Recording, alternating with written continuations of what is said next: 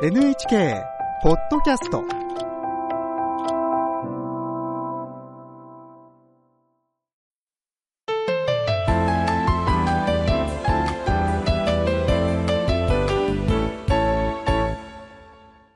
健康ライフテーマは歴史上の人物を見るです。日本大学医学部教授早川聡さんに伺います。早川さんは産婦人科の医師であり微生物感染症がご専門でもありますが一方で歴史上の人物と病気の関連についても研究されています早川さんよろしくお願いいたしますよろしくお願いします今日のテーマは安倍の生命です2024年の大河ドラマでは、ユースケ・サンタマリアさんが演じます。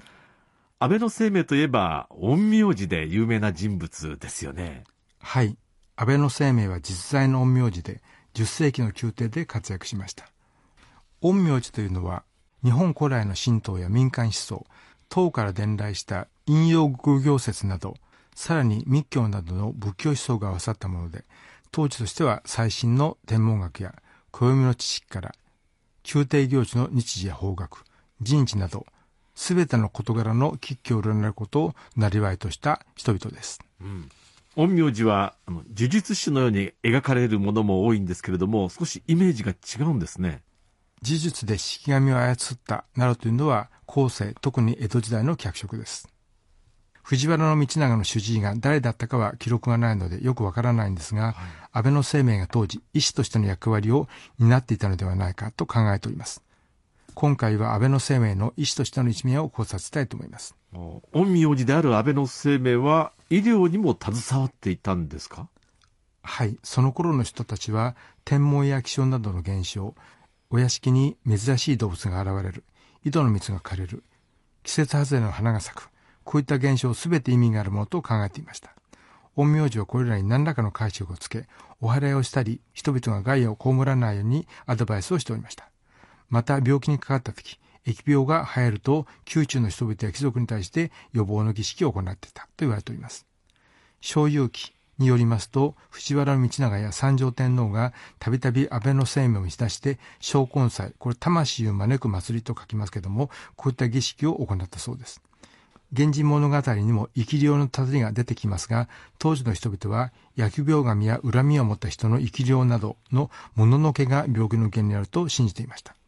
権威ある陰陽師の払いは一種の診療法になったんだと思います。あまあ、今でいう、まあ、診療内科医といった感じでしょうか。はい。手洗いや食事指導、換気、清掃など実際の衛生指導もしていたようですけれども、大きなところは患者さんの不安を取り除いてあげたことだと思います。うん、なんか具体的な事例はあるんですか？永祖4年、西暦だと993年に、安倍の生命は奥下さんの中の高い地位にある正五位上に昇進しております。当時の書物、小遊記には、一条天皇の急病をみそぎ払いで警戒させた勲功によると記録されています。一条天皇は英明な天皇であるされたようですが、お体が丈夫ではなく、その前の永祖元年、西暦ですと989年ですけども、お正月に御前の誤りを起こして安倍の生命が治療したとされています。御前の誤りとはおそらく消化不良だと思います。要は、精神的なストレスによる胃腸の不調がお祓いで軽くなったということですね。そうだと思います。お祓いをしてもらうことで気持ちが落ち着き、症状が軽くなったのではないかと考えます。現代の医療現場でも話を聞いてもらうだけでも体調が良くなることはよくあります。うん、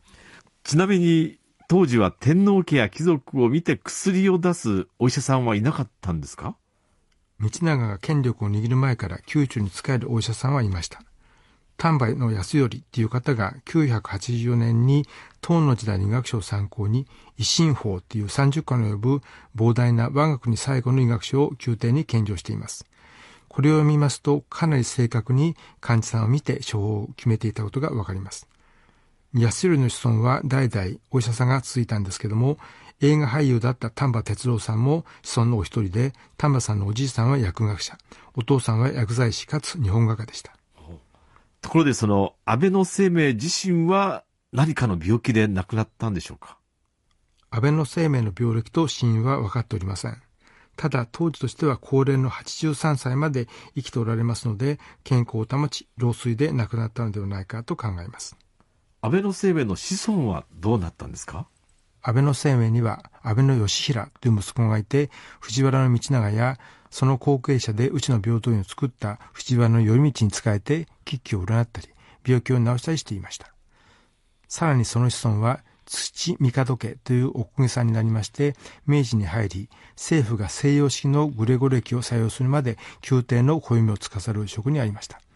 明治新後には子爵に除せられましたけども明治3年に陰陽道を司といった陰陽料が廃止され経済的には厳しくなったとされております。うん、まいろんな文献を調べていて医師の立場から早川さん安倍の生命をどう見てますか？今の時代私どもは電子カルテの画面ばかり見ていて患者さんの目を見て話を聞かないと怒られるんですけども患者さんの訴えを十分に聞いて納得させてあげることができたかなと思います。ああなるほどね。今日は歴史上の人物を見る安倍の生命というテーマで日本大学医学部教授早川聡さんに伺いました。早川さんありがとうございました。ありがとうございました。次回は藤原の高家です